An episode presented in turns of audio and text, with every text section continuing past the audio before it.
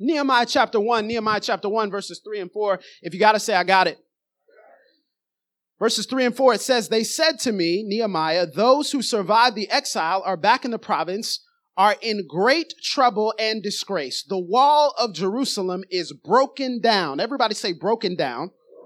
And its gates have been burned with fire. When I heard these things, I sat down and wept. For some days I mourned and fasted and prayed before the God of heaven. We're going to start a series that's going to kick off this year, 2020. It's called Rise Up and Build. Rise Up and Build. Everybody say it with me. Say, Rise Up and Build. Look at somebody around you. Say, Neighbor, it's time to rise up and build. Will you pray with me? God of heaven, we petition you. We honor your presence in this place. We feel you. To worship you is our life's purpose. It is by your will and for your pleasure that we exist. What is the chief end of man? To glorify God and to enjoy him forever. God, we ask that in 2020 that you would submerge us, you would dive us into your presence like never before. God, that we would be submitted to you, that we would love you more deeply, we'd serve you more fully, we'd follow you more closely. God, may the words of our mouths and the meditation of our heart be acceptable to you, our Lord, our strength, our Savior, whom we trust. In Jesus' name we pray. And everyone said, Why don't you take your seats and say, I'm ready for the word?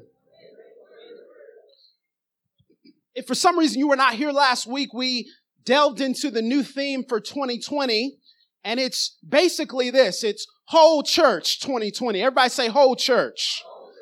Uh, as I was praying about the year, one of the things that the Lord told me is this little sentence, and this little sentence is going to animate, it's going to illuminate what we do for the entirety of this calendar year. And he said, it takes a whole church. When he said it takes a whole church, that obviously means in one context that it takes everybody involved within the context of the church. Amen. It takes everyone to be involved. How many of you know that we need everybody to be involved in the context of the local church? If you've been wondering, am I going to be used in this church? If you've been wondering, am I going to have the opportunity to volunteer to do what God has called me to do? Let me tell you, it takes a whole church. In 2020, you will. You will be set loose and you will be sent out and commissioned in a way never before in these past few years. You are going to be sent out because it takes a whole church. Everybody say whole church. But the double entendre is it's not just takes a whole church as in every member, but it takes a whole church. It takes a healthy church. It takes a complete church. It takes a mature church.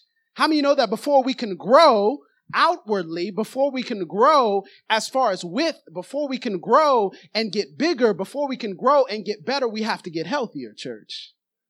So that means our spirit, our souls, our bodies, our minds, our will, our emotions, our families, our finances, our vocation, and our witness. We are going to grow in all these ways. Whole church. Everybody say whole church.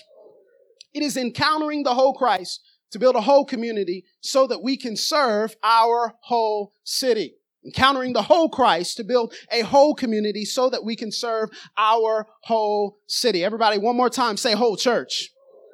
And as I was praying about it, I said, God, how do we want to start the year? Because you know, we have to begin with the end in mind, right? If you're going toward a direction, you have to start deliberately towards that direction. And God moved me toward a little book in the middle of the Old Testament. And probably if you had your paper Bible, those pages are probably stuck together. I don't know many people who are reading Ezra and Nehemiah for their personal devotions, but he, he took me to this book of Nehemiah and he said, observe the story of Nehemiah because there is something in the book of Nehemiah that my people here at New Dimensions Christian Center need to hear. There's something in the book of Nehemiah. There are some lessons and some practical principles that are going to animate us for the year and they're going to set us on the course of where we're supposed to be going. And so as I dived into the example of, of Nehemiah, the history of Nehemiah, as, as some of you may know, Nehemiah was a cupbearer, right? Nehemiah was a cupbearer in the court of the king. He was the cupbearer in the court of the Persian king named Artaxerxes. And Artaxerxes was king because Persia overthrew Babylon. And after Persia overthrew Babylon, after a period of 70 years, they sent out 50,000 Jews, 50,000 men, women, and children from the tribes of Israel to go back to their home country to go back to Jerusalem so that they could rebuild the temple. And so Artaxerxes decided that he would send Ezra out, the prophet Ezra. Ezra and Nehemiah basically twin books, are tied together. Sends Ezra out to rebuild the temple. But there was a problem after 14 years, the walls still weren't built. The walls were broken down. Fire had consumed the outer protection of the city. And this situates us in the place of Nehemiah. Nehemiah hears about this. And then in our text, Nehemiah responds. We're going to talk about that response. And I want to tag this text, something's broken. Something's, something's broken. Here's what we see in the context of Nehemiah. The entire book is about returning, rebuilding, and restoring. Everybody say returning, rebuilding, and restoring. How many know sometimes we don't need a new word? Sometimes we need to apply the old word that we've received. Sometimes it's not that we need some new revelation and information and knowledge. Sometimes we just need to return to what God has already told us. And this is what Nehemiah is all about. He's all about returning back to the homeland rebuilding the walls, and then also restoring the hearts of the people. How many know our hearts need to be restored? We can't enter into a new year without restoring our hearts. And then there's this little verse in Nehemiah chapter 4. And I said, if this doesn't sum up what is going to be necessary for new dimensions, then nothing else will. Nehemiah chapter 4, verse 6, it says, For the people, at the end of the verse, for the people had a mind to work. For the people had a mind to work. Does anybody believe in the idea of whole church? Anybody believe in the idea of whole church? You believe it? Well, let me tell you, whole church will require whole work. If you desire to have a whole anything, that will require effort. It will require work. It will require a mindset, a perspective shift that it's not just going to come to you. You're going to have to go get it. Do you hear me, church? It's not just going to come to you just because you declared it. You have to go get it. You have to do what God has called you to do. The people had a mind to work. Something's broken. Something's broken. Anyone ever broken something? Yeah? Anybody broken something this year so far? It's already it's we four days, five days in. You've already broken something. I'll never forget. You know, has anyone ever broken a bone? Anybody ever broken a bone on your body?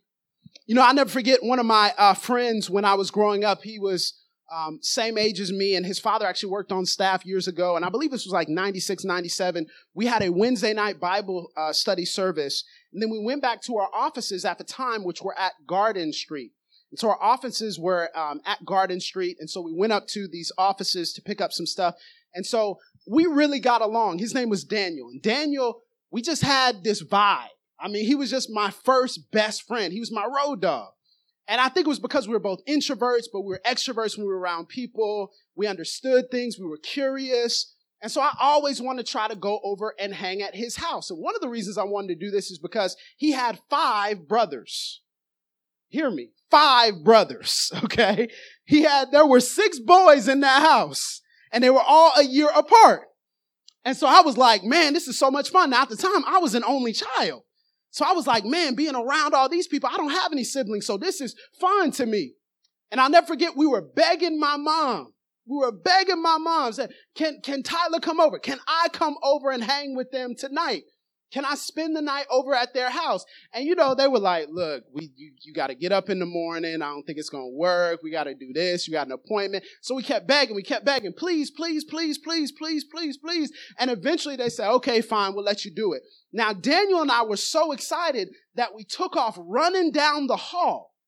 And there was this long hall filled with offices. And at the end of the hall, it's this little AC unit that's just sitting out there.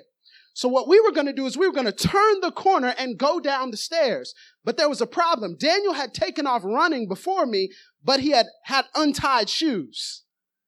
And so right as he was getting ready to turn the corner to go to the stairs, he trips and falls face forward into the AC unit. And I'm going to tell you, I had never heard a scream like that before in my life. His forehead opens up and there's blood everywhere. And that was the first time I had seen someone break anything. That was the first time I had seen a graphic picture of something being broken. I had never seen that much blood. I had never seen that much panic. Luckily, he was fine. He got some stitches. He was patched up. He was playing later on that night or earlier the next morning when he got home from the hospital. But the truth of the matter is, when you break something, it's messy, right? When you break something, there is chaos. When you break something, there is, uh, there is, there is trouble. When you break something, there is panic. Something is broken. Are you broken? Are you broken? Is there something in your life that you desire for God to fix? Is there something in your life that over the past few years has been besetting you and now you think that you're in 2020, something's going to change in your life?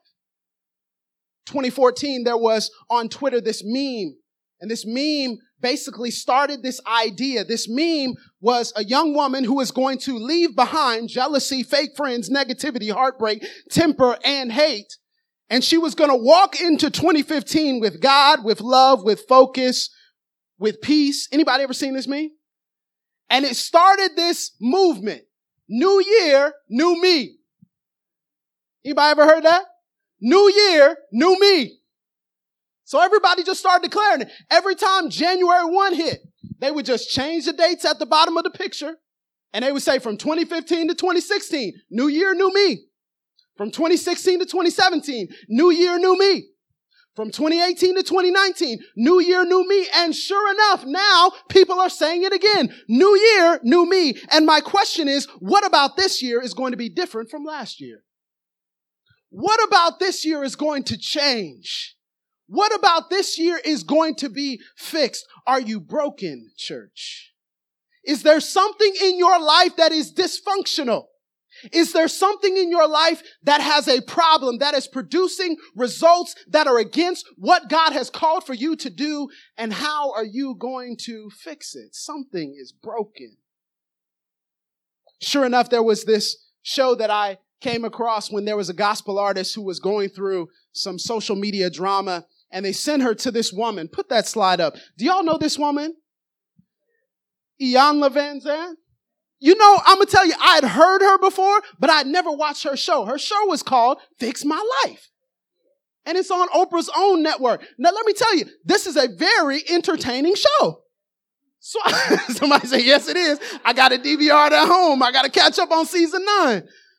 I was like, you know, this is really interesting. So she walks through Le'Andria Johnson's whole life she basically unpacks all the dirty laundry of Le'Andria Johnson. Some of that stuff, I felt uncomfortable. I was like, whoa, whoa, whoa, whoa, whoa. I don't know if I should be hearing this. I don't know if I should know this much about your life. But the truth of the matter is, what happened is she was able to uncover some things that helped her grow. And I was like, has this been a show for years? And then I found out it's been on for nine seasons. I found out it's award winning. I found out that all kinds of people have been on the show, that some of the biggest and brightest stars in the black community have come to have Iyanla Vanzant fix their lives. And I said, what makes this show so fascinating? What makes this show so compelling? What makes this show so popular? The reality is everyone wants to be fixed. Everybody wants to be fixed. Everybody wants their lives to be improved. And watching someone else gives us hope that the same thing can happen for us. Watching someone else succeed gives us just a glimmer of optimism that God could do it for us as well. And so I said, that's so interesting. Fix my life. But is that how God operates? If you're broken, does God fix you? If you're broken, does God put you back together? If you're broken, does God take those broken pieces and put them in the places they should be? Let's just take an informal poll. How many of you would say that's God's that's God's modus operandi. God, whenever there is something broken in our lives, God fixes our lives. How many would say that? How many y'all say, nah, God don't work like that? Nobody's brave enough to do it, huh? Let's take a look at what happened when Nehemiah found out something was broken. Nehemiah found out something was broken. Let's see how God deals with it. Let's see how the Lord leads Nehemiah to deal with it. fix my life. Look at the text. The posture of Nehemiah. Look at this text. It says that they said to Nehemiah, those who survived the exile and are back in the province are in great trouble and disgrace. The wall of Jerusalem is broken down. Everybody say broken down. Something's broken. What is it? It's the wall of Jerusalem. And its gates have been burned with fire. Everybody say fire. When I heard these things, what happened? I sat down and I wept. Why is Nehemiah weeping, church? Think about it. Why is he upset? The temple had been rebuilt by Ezra. The temple had been reconstructed. People were back in Jerusalem. Why was Nehemiah so upset? Well, Nehemiah's job was to, to be the cupbearer. Nehemiah's job was to taste all the wine before it got to the king. And this was used as a safety precaution because just in case someone wanted to poison the king, Nehemiah would die first and they know not to drink that wine. How many know that's not a job many people being volunteering for, right? That's not a job I'm going to choose. Hey, the pay is good. You might die, but hey, it's all good. I'm like, no, that's not, that's not it for me. But a lot of people have used Nehemiah as just a ceremonial role. He's just the cupbearer, of course.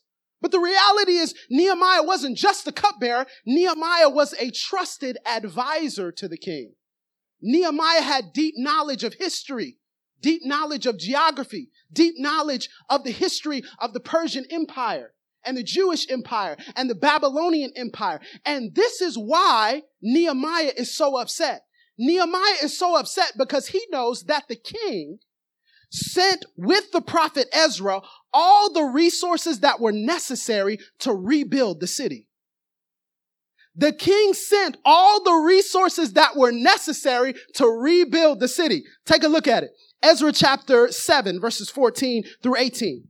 For you are sent by the king, you Ezra are sent by the king and his seven counselors to make inquiries about Judah and Jerusalem according to the law of your God, which is in your hand. Watch this. And also to carry the silver. Everybody say silver. And gold. Everybody say gold. That the king and his counselors have freely offered to the God of Israel, whose dwelling is in Jerusalem, with all the silver. Somebody say silver. And go, Somebody say go, you shall find in the whole province of Babylonia and with the freewill offerings of the people and the priests vowed willingly for the house of their God that is in Jerusalem. With this money, somebody say money. Somebody say money. Then you shall with all diligence buy bulls, rams, and lambs, and with their grain offerings and their drink offerings, and you shall offer them on the altar of the house of your God that is in Jerusalem. Now watch this, verse 18. Whatever seems good to you and your brothers to do with the rest of the silver and gold, you may do according to the will of your God. Do whatever you want with it. Now, how much gold did he give them access to? All of it. How much money did he give them access to? As much as they could think of, as much as they could imagine. And Nehemiah steps back and said, wait a second. So we had all this gold? We had all this silver? We had all this money and we couldn't restore the wall. You know, sometimes it's frustrating that we're not where we're at, not because of something that someone else did, but it's because we didn't use the resources God gave us properly. Sometimes there's a problem and sometimes we're upset because we know all that God had given to us. We know all the opportunity that God had placed before us and something is still broken. What are the resources that God has given you and why haven't those resources been used to fix the brokenness in your life? Something's broken, church. Nehemiah would know this. Nehemiah would sit back and say, I can't believe we have a built temple and broken down walls. What good is it if we have the greatest temple ever if our security system is down? What good is it if we have constructed the highest tower, the greatest sepulchre, the greatest synagogue to God, but someone can come in and ransack it whenever they want to? Something is broken. So what's Nehemiah's response, church? What's the posture of Nehemiah to the brokenness that he sees around him? This is the only point for today. The posture of Nehemiah is brokenness. Nehemiah's posture to the broken things that happen around him is also brokenness. You see, it's a double entendre, church. When I say something's broken, I don't just mean the things outside, but it's something broken on the inside of you. I don't just mean what's happening in your life outwardly, but inwardly. Are you broken? Inwardly, is that your posture? Because see, if it were me, I'm Nehemiah. I got all this stuff with the king. I hear my people are in exile. I hear the wall is broken down.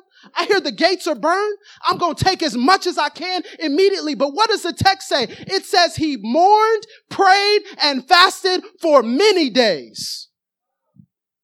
Wait a minute. There's work to do. Isn't there something that we should be putting our hands to? Isn't there something that we should get out and do? But before Nehemiah gets out and works, he says, I gotta posture myself right. I gotta make sure that I'm properly broken before the Lord so that God can use me the way that he needs to use me. You see, sometimes here's what we do. We say, there's something that I need to get, and we don't consult God about getting it. We don't consult God about getting it. We just say, okay, well, I know what I need to do. And then when it fails, we're shocked. We're like, but this is the right thing, God. This is what I was supposed to do. And God said, no, you did that in your strength. You didn't do that in my strength. You didn't consecrate yourself before you went out and did it. You just said, Oh, I got this, God. I'm going to go ahead and do it. See, sometimes we've been so successful in our lives that God's got to bring us down a few rungs. Sometimes we've been so successful, we've been so advantaged, we've achieved so much that now we start to think, it's a creeping thought, it's a really, really faint thought. We start to think in the back of our minds, I don't really need to consult God the way that I used to. Fasting, I mean, you know, I used to do that when I was younger, when I first got saved, but man, I don't really need to fast no more. I mean, God knows my heart. Tithing, I mean, you know, I gave what I gave, you know, but I don't really know if I need to do all that. Does it really take all that? Does it really take all that for me to get what God has called me to do? And God is saying, Are you broken before me? Do you think that you can go and accomplish a whole church vision without being broken, church? It ain't possible. That's why we're fasting. That's why we're praying. That's why we're consecrating ourselves. Shouldn't we be doing something? Shouldn't we be putting systems in place and strategies and all these things? Yes, all that's great. All that's good. But what good are our systems? What good are our strategies if God ain't in them? The kingdom of God, listen, the kingdom of God ain't like corporate America. The strategies that grow Fortune 500 companies are not the strategies that grow the kingdom of God. The strategies that grow Fortune 500 companies are might and strength and money and resources and manpower. But the strategies that grow the kingdom of God are brokenness and prayer and fasting and consecration and intercession and supplication. Are you broken, church? What is brokenness? Brokenness, watch this, write this down, write this down. Brokenness is, or take a picture of it. Brokenness is a spiritual posture of total surrender in spite of desires, circumstances, or expectations. Brokenness is the spiritual posture of total surrender in spite of desires, circumstances, or expectations. I've underlined two words there. Total surrender. Total surrender. Total surrender. You can't fix the broken things around you unless you allow that brokenness to break you. It's the only way it works. Before Nehemiah could go out and rebuild, rise up and build. Yeah, we're going to be put to work. Hold on, wait. First, consecrate yourself. Hold on, wait. Before you go and do that, pray, fast, mourn, get on your knees. This seems counterintuitive, God. Isn't this a waste of time? He's like, no, this is how my kingdom works. You have to create in yourself a brokenness that can address the brokenness outside of you. L- let me, let me show it to you. I don't think y'all believe me. Let me show it to you. Everybody say whole church. whole base, right? This is where you want to be. Whole, complete, ready for use. Whole church, yay! yeah, okay. Here's where you are though.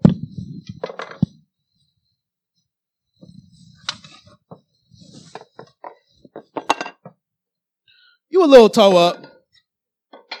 You a little toe down. Still usable though. I mean, I can still stand um, upright. So can this whole vase.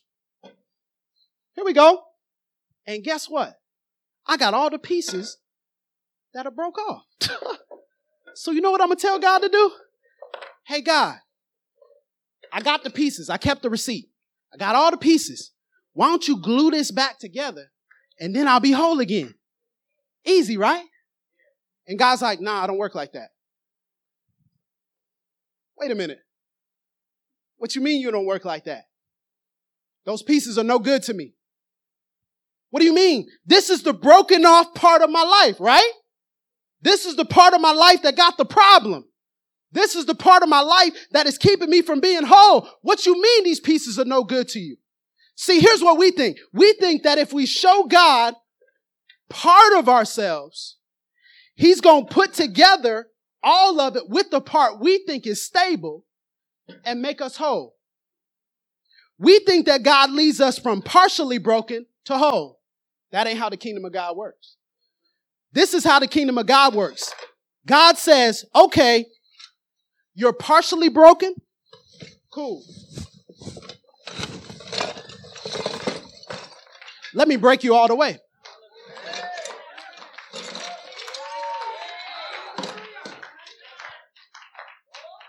Hold up, wait a second, guy. So what you're telling me is partially broken don't lead to whole? Oh, so here's what you want to do. You want to negotiate with God. This is the part I think is broken. This is the part I think is deficient.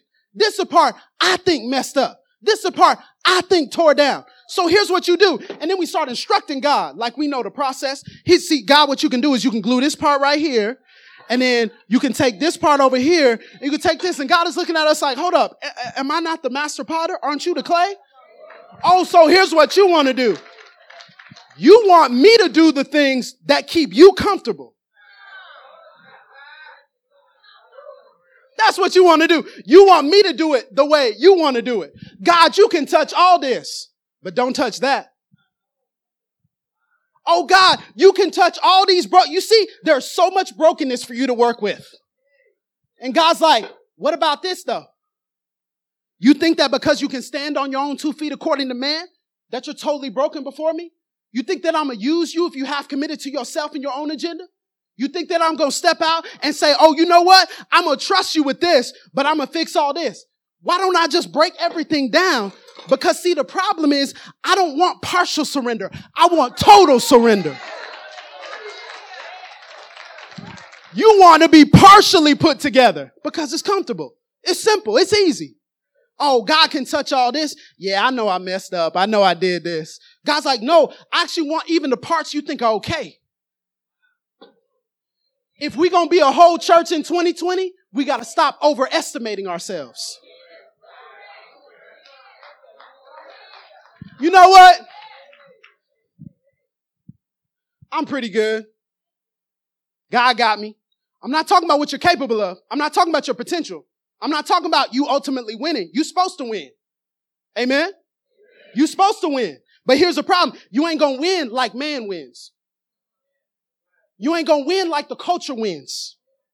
The culture says, let us present ourselves as strong as possible. You, can I just interject this? This is a problem with social media. According to this angle, this person looks whole.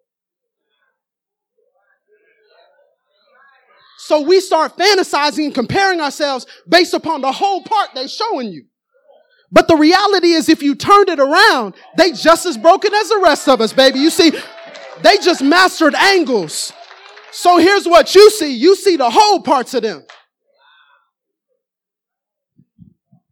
I wasn't even gonna go here, but let me let me let me let me say, it ain't enough broken people in church. You stepping in the hospital acting like you well. Oh yeah, I'm good. I ain't struggled in 20 years. What you talking about? And then we wonder why young people don't want to come up in the church. They like, I'm so messed up. I'm just going to tell you straight up I'm messed up. And what, what do we do? We could show them our brokenness, but instead we show them how put together we are. God says the power ain't in your put together. The power is in your brokenness, church. The power is you saying, I ain't got it all together. The power is you saying, I'm weak and he's strong. The power is I'm poor and he's rich. It ain't enough broken people in church. So people think they the only ones going through something. Cause the church only shows them this. We all broken. We all messed up. We all have fallen short of the glory of God. We are all sheep led astray. The way I get whole ain't by acting like I'm put together. The way I get whole is by breaking down the parts of me that I don't think need being broken down. sit down, sit down. Y'all scare me. Y'all scare me. I'm not done yet. This, this is, this is what we do. We say, God, I want the wholeness, right? Okay, cool, cool, cool, cool. I want the wholeness. All right, bet. What does that look like for you? I want a testimony. He's like, okay, so I'm gonna put you through a test. Nah, but I just want a testimony. You could just use this as a testimony. I'm standing and then I leveled up. Ho, da da. I struggled, but not in the way those other people struggle. And I struggled in a good way. I just slip up sometimes, not all the time, just sometimes. You know, it's other people, they just be doing whatever. But you know, I be, in, I, you know, God knows me. Me and God on a first name basis. So I don't struggle like they struggle. I struggle, you know, how the good people struggle. But you know, if he could just take that and take my little struggle and then level me up here, I'm ready. I got my own ministry. I got my own strength. Got my own company. I'm good. He's like, no, if you want a testimony, you got to be put through a test. And the test going to be putting you all the way down to your smallest particle so that when you come out, you don't get the idea that you stood on your own two feet and you could put yourself together with your own strength and you could do whatever is necessary in your own power we need to stop praying prayers we don't believe, church. I want to know you as Jehovah Rapha. Well, then I got to afflict your body. You're like, wait, whoa, I don't want you to afflict my body, God. Oh, I thought you wanted to get to know me as Jehovah Rapha. God, I'm trying to, I'm trying to know you as Jehovah Jireh, the Lord my provider. Okay, I'm to give you nothing and see how you respond when you got nothing. And the money in the bank is so low that you looking at me thinking I done left you so that when I step in and level you up the way you supposed to be, you not ever gonna look at this money that you have as though it's your source. I'm your source. See, you're not gonna look at your job as your source. Waymaker, miracle worker, promise keeper, light in the darkness. This how we singing it though. My God. This how you gotta sing it. He's a miracle worker when you ain't got nothing. He's a miracle worker when you got crumbs. He's a miracle worker when it's so small, you don't think there's any way you're to get out. He's a miracle worker when he makes a way out of no way. He's a miracle worker when he takes your small and multiplies it into something great. God, I want peace. Well, I'm gonna put you in the storm so that when Jesus stands up and looks at the waves and says, Peace be still, you look at him like, Oh my goodness, I know that if this God is before me, no demon from the pit of hell can be against me. God, I need love. So I'm gonna make you think that everybody who's close to you hates you. I'm gonna move people who are in your life, in your inner circle, out of your inner circle. And you're gonna be so isolated by yourself You're going to have so much depression and anxiety. You're going to be looking around saying, did I do something wrong? And God's going to be like, that's when you find out I'm a friend who sticks closer than a brother. That's when you find out that in your midnight hour, I'm going to step in and I'm going to be there with you. I want joy in the morning. What do you got to weep at night? I want a resurrection. You got to die. Do you really think God's to let you cheat the process? Ain't no cheat codes, church. You know, when I used to play video games, what we used to do is we used to get the cheat codes so we get past the big bosses. Still do, right? We play them cheat codes, we put them in. You touch the, you touch the uh, buttons just right, then all of a sudden you level up. And so here's what you think. You bragging to your friends that you beat the game, but you ain't passed through the test the same way they passed through. See, this is why you better be careful about looking at other people, seeing and thinking they got the favor of God just because they look whole to you. It don't mean that they've gone through the same process you've gone through. It don't mean that they've done the work. It don't mean that they've done everything they've needed without a power. See, some people present themselves as though they got it all together and know they got it fixed up. But I'm going to tell you, I'm going to glory in my weakness. I'm going to be broken because I know good and well that if God didn't save me, it didn't matter who my parents were. If God didn't save me, it don't matter what church I went to. If God didn't save me, I would be a wretch undone.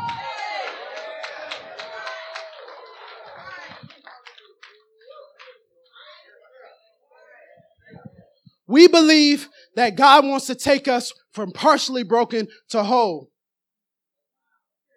Let me tell you something. Before God can touch your life, he has to first touch you. Fix my life, God. Break my life, God. Why? Why would you want God to break your life? Why would you want God to break your situation? Why would you want God to break your body? It's not that I want it. It's just I know that's the pathway to the kingdom. I know that's the entry price. Because see, here's the thing. Here's the thing people don't realize. They like, you know what? We don't need that. We go from partially whole to whole. We good. We gonna name it and claim it. God gonna make it happen. Here's the problem. See, the Bible says if you suffer with him, you'll reign with him. I want to know you in the power of your resurrection and the fellowship of your sufferings. The children of Israel knew the, the acts of God. Moses knew the ways of God. How bad do you want to know the whole Christ? If you only want to know partial Christ, go from partial whole to fully whole. Cool. You only know a part of him. But I think there's a few people in this house today who are saying, God, if you break me down to my smallest particle, if you break me down to where I ain't got none, I'm broken, but I'm in your hands, so I know you can put me back together. I'm broken, but, but it's okay because I know my latter is going to be greater than my former. I'm broken, but you know it's okay because I'm just going to go ahead and arrange these pieces for you because you know what? At the end, I'm going to have a testimony that if it had not been for the Lord who was on my side,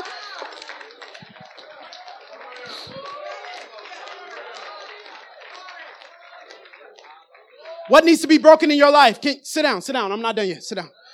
What needs to be broken in your life? Your heart needs to be broken. You need to, come on, come on. You already know where I'm going. You already know where I'm going. Woo! Your heart needs to be broken, church. Your heart enlarges by the fact that it's broken through grief and loss. If it's broken, that means it's going to grow for the capacity to handle not just the feelings of love and care, but the feelings of grief, loss, and betrayal. That's why God lets your heart be broken. What also needs to be broken? Your pride. You better stop caring what people think about you in 2020. If I signed up to be a servant of man, I wouldn't be in the kingdom of God. Why are we so obsessing about what people say about us? Why do we care? I don't care if it's your family, your close friends, your third cousin twice removed, your boss, your coworker, your neighbor, your Facebook friend, your Twitter follower. Who cares what they think? If God told us to do it, we gotta do it. But you gotta break your pride. You gotta make it seem like you're being rejected. Everybody hates me. Good. So now you won't look at yourself as though you, you, you all that in a bag of chips. You gotta break your will. You realize that the reason it's gonna mess with some of y'all. You realize that the reason God hasn't taken you from here to there is because your will won't let you let go of one piece that you feel like you need to be whole. God, you can take all this, but don't take her out of my life. Don't take him. Don't take this. Oh, this is part of my identity. And if you put it in my life, why would you put it in my life if I wasn't supposed to use it? God is going to have to break some of our hips. He's going to have to break some of our hands so that our will will die so they can fill it with the things we really supposed to be holding on to. He got to break your expectations. Your expectation is if I write a resolution, it's going to get done. Your expectation is everything going to change on January 1, 2020. New year, new me. God said, why don't you sign up for a lifelong journey with me? And I'm to expand you and grow you every single year, but it may not look the way that other people's journey looks. You got an expectation because you're watching everybody else that your journey is supposed to be like their journey, supposed to be like her journey, supposed to be like his journey. He got to break your control. I had it all planned out. And God laughs. You think you gonna control your life? Really? God, I got anointed. I'm supposed to be the king. Okay, David, wait 17 years. Roam around with your mighty men. Have the king trying to kill you. But God, you anointed me. I thought you anointed me, I killed Goliath, and then I'm king. Boom, boom, boom. God is like, if you think you can control your life, you're never going to submit to my process. Perspective. Some of us been thinking the same way for so long.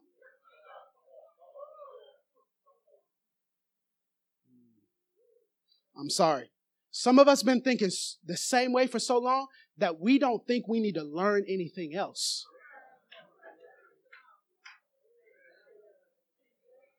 Because we just cling to the thing we learned years ago. Work then, it's going to work now. Behold, I do a new thing. I'm about to close. I'm sorry. I'm about to close. Three things about brokenness. This is it. Three things about brokenness. Number one, Brokenness invites the presence of God. Brokenness invites the presence of God. Look at Psalms 34 18. Write this down. The Lord is near. Everybody say near. Near, near to the brokenhearted and saves the crushed in spirit. When Jesus came, Jesus was not hanging at the king's house. He was hanging around the people who were perceived to be broken. He was hanging around the people who were perceived to be out of step with society. He was hanging around the marginalized. He was hanging around the outcast. And we think that cozying up to comfort is going to make the presence of God come to us. I need you broken down so that I can truly put you back together the way you're supposed to be. See this? I can't flow through this. I can't flow through it. I can get in, but I can't go through. It's got too much structure. It's got too much that it said it already knows better than God. That ain't God. Why? Because it makes you uncomfortable? I'm sorry. I'm sorry. Isaiah 53, 4 and 5. Why is God near to the brokenhearted? Because that's the same way Jesus was handled by society. Watch this. Surely he has borne our griefs, carried our sorrows, yet we esteemed him stricken, smitten by God, and afflicted. But he was pierced for our transgressions. King James, he was bruised for our iniquities. The chastisement of our peace upon him, and with his stripes we are, but he had to be broken first. The healing power of God can't flow through a vessel that thinks it's got it all together. Number two, brokenness proves you're serious about change. Brokenness invites the presence of God. Brokenness proves you're serious about change. You ever had somebody ask you for advice and then try to argue with you about the advice you gave them? That's that face you give me like. Oh, but I thought you didn't know. You came to me. I wasn't looking for you to give you advice. You came to me and what you said is, hey, I need some help with this. And then when I start trying to give you help, you say, nah, it ain't gonna work like that. Wait a second. Th- you needed help. And then what do you do? You just say, all right, what does that say about that person? That says they love their dysfunction too much to change. Again, we need to stop praying prayers we don't believe. Stop singing songs we ain't willing to live out. If we sing it, we better mean it. I want patience, God. Okay. I want peace, God. Okay. I want joy, God. Okay. But God sits back and he observes how serious we are. And then he responds. Psalm 51, 10, verse 17, verse 10 and verse 17. This is what David prays. He, he prays, create in me a, and renew a, verse 17. The sacrifices of God are a, create in me a clean heart, oh God. Okay, I gotta break it. Whoa, whoa, I didn't ask for that. I said create a clean heart. He said, no, no, the only way I clean is I break it. I got to give you a new one. That one messed up. I got to give you a new one. The only way is if you're broken. If you're broken, that's how God knows you're serious. Quick note before I close. If you really want God to show up mightily in 2020, you got to act like you mean it. Some of us need to break our routine, rip the roof off, and then God gonna show up. But the problem is we've kept our same routine and try to have God bless what we're doing rather than doing what God is blessing. Finally, brokenness unlocks the provision of God. Brokenness unlocks the provision of God. Brokenness invites the presence of God. Brokenness proves we're serious about change. Brokenness unlocks the provision of God. I have in my hand this phone.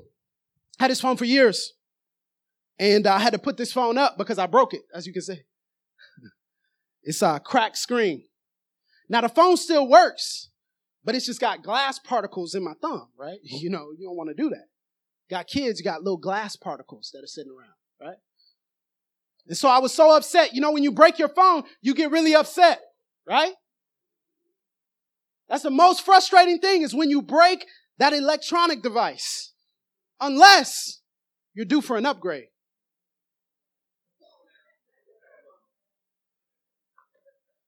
Let you be due for the iPhone 11. Oh man, I can't believe. Yes, God. I'm gonna get 128 gigs, 264 gigs. I'm ready. Some of us need to stop bemoaning the fact that certain things in our lives are broken and start believing that God's gonna give us something new.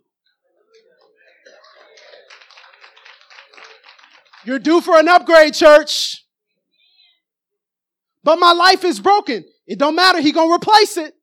But I can still put it together. I can still use it. I can still make calls. I can still check. I can still do this. I can still text. No, no, no. I'm trying to upgrade you. So I got to put this away. But come on, God, it's not that bad. He, listen, do you hear me? I'm trying to upgrade you. But before I can upgrade you, you got to take the thing that's broken and hand it into me. You got to turn in your brokenness so that you can get something that will provide newness for you. You got to turn in the thing that's messed up so I can give you something that's fully functional. You got to turn in something that's broken so I can give you something that's all put together. Do you hear me, church? I want provision. Be broken. I need a miracle. Be broken, church. I need a breakthrough. Be broken. Lift your hands right now. Lift your hands. The brokenness. Something's broken. Is it you? Is it you? And some of us need to right now, with our eyes closed, we need to affirm once again that we are not our own. Our lives are not our own. Our strength is not in our own hands. Our strength is not in our own might, but our strength is in God. And God works in mysterious, unconventional, uncomfortable ways. But it's for His glory and it's for our good. So that no flesh may glory in His presence. So that no one may come in arrogant. So that no one may come in prideful. So that no one may come in self assured. Father, I pray that you would release brokenness in this atmosphere, that the tears would fall, that the spirit would be broken, that the will would be molded into a will that no longer thinks that it has it all together. May we stop showing people the parts of ourselves that are so whole that they would never think we came from anything. May we stop acting as though God ain't still working on us. May we not cheat the process, which says the only pathway to wholeness is through brokenness. We invite your presence here to come and break our hearts for the things that they need to be broken for. As you feel that you are once again wanting to make a, a fresh commitment to be broken before God, if you feel that, I want you to slowly stand to your feet. Just as you feel it. As you feel that now, I'm making a decision to be broken. I'm making a decision. It's not my own strength. It's not my own might. It's not my own power. It's not my own understanding. It's not my own. It's not my own will, not my own control, not my own expectations, not my own self assuredness.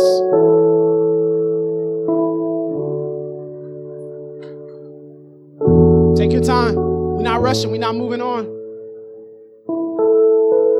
God wants to deal with the deep heart issues. Some of us think we can be whole church. Some of us think we can go to the next level and not get uncomfortable. It's a lie. It's the original lie. That's what the devil told Jesus in the wilderness. He said, You can have it all. I'll give you all the kingdoms of the world. Just worship me. He had to say, Get behind me, Satan. There ain't no cheat code. You have to give yourself away, church. You have to give yourself away. That's the only way. That's the only way it works. Will you lift your hands as the choir sings?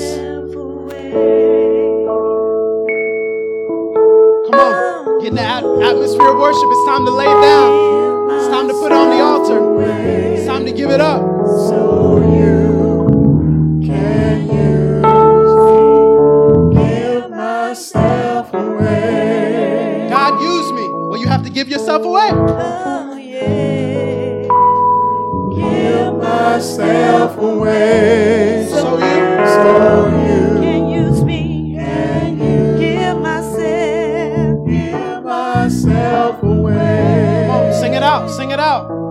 Even if you don't believe it, Make your heart believe it.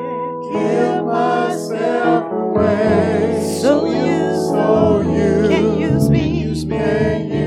Here I am. Here I am. Yes. Here I am. It says, Here I stand.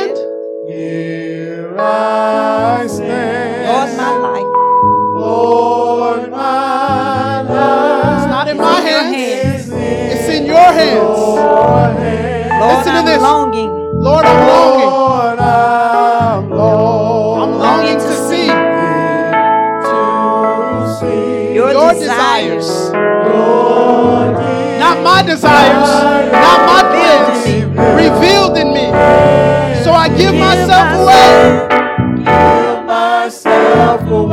Oh, come on, worship Him now, church. Give yourself away to Him afresh. Be truly broken before Him. So you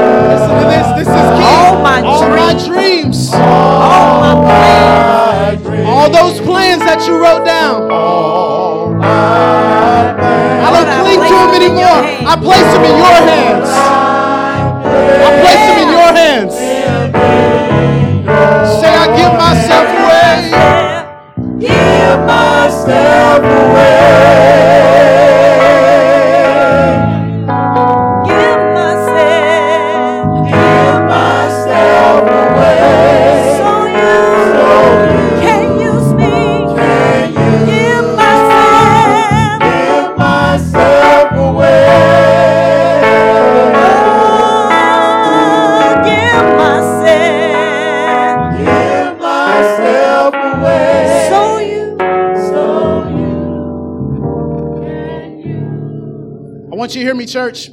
This is a, a vision. We talk about it. It's not just whole person. It's not just whole me. It's whole church, right? It's whole church, right? It's whole church, right? Doesn't just mean, hear me, that individually we have to give something away.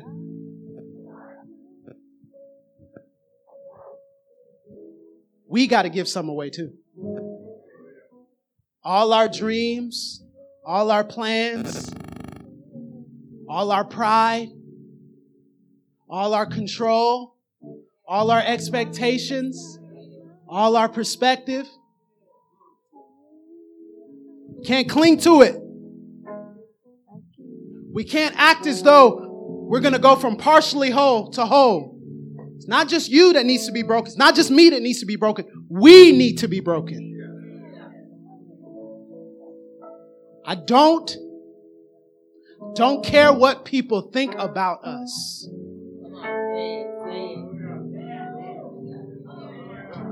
I don't care what people think about us. I don't care what people think about us.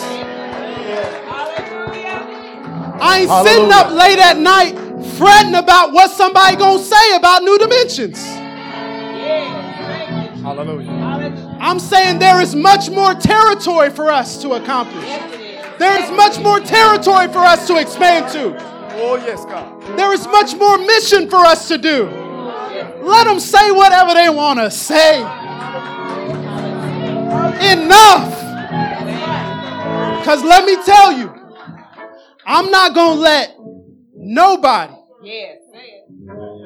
make me hold on to the pride of other people so bad that God can break me down to my smallest particle. Oh, yeah. Yeah, we broken. God gonna make us whole because we broken. Hallelujah. Woo! Hallelujah! What we afraid of? Hallelujah. Listen, listen, hear me, hear me, listen. I don't care who it is. Come on. Don't nobody got power over a church, God's church. God. Don't nobody got power over God's church. That includes me. That includes us. Don't nobody got power. God gonna do with this church what God wants to do with this church. And I'm gonna let him take control and he gonna have all the credit and he gonna get all the praise and he gonna get all the glory and he gonna get all the honor. Not a one of us is gonna give an account one day for what somebody said about us. Oh, thank you, Lord. Hallelujah. I was checking Facebook and it looks like January 2020. Look at this comment section. Do you think God is taking a poll? Come on, come on, come on. Do you think God is checking in with people, seeing if they give permission to Him to move in a certain way? Yes, thank you, Jesus. Hallelujah. We got to give it up. It's God. We trust Him. We trust Him. That's it. What's going? I don't know. God, we trust God. And you better mean it because that's the way God's going to take us from broken to whole, church. That's the way God's going to take us from partially whole to whole. I felt led in my spirit to say that because there are so many of us. There's so many of us. It's a stronghold in our mind. The opinions of people, the opinions of friends, the opinions of close associates. For God we live and for God we die. Yes, Come on. Man, hallelujah. Ah, that word is truth, God. I'm not just saying it just to say it. Come on. I'm not just saying it because I'm standing up here. I'm saying it because I have never been more hopeful and confident about the future of this church than today. Never. Not because I'm preaching, not because I stand up and say something to you, but because I believe the word of God. I done been through some things. He done put me down to my smallest particle in ways I'm gonna tell you about one day. And I'm so down to this small particle. I'm like, God, you got to do exceedingly abundantly above all that I can ask or think because you wouldn't have let me go through all this if you didn't have this ready for me at the end. Lift your hands. I'm done. Lift your hands. Lift your hands. Father, this church, this body of believers will be a submitted body. We will, we will be a broken body. We don't need the opinions and the approval of other people to do what you have called us to do. God forbid if we become timid based upon what somebody else thinks. How dare we? If God is for us, who can be against us? We love you. We pray for you. Praise God. But we going to keep doing what God has called us to do in His power, in His Spirit. God, would you put some boldness in your people? The righteous are as bold as a lion. We speak faith. We speak optimism. We speak hope. We speak joy. We speak peace. We speak love. We speak life, not death. Church, you will live and not die. I said, we will live and not die. I said, we will live and not die.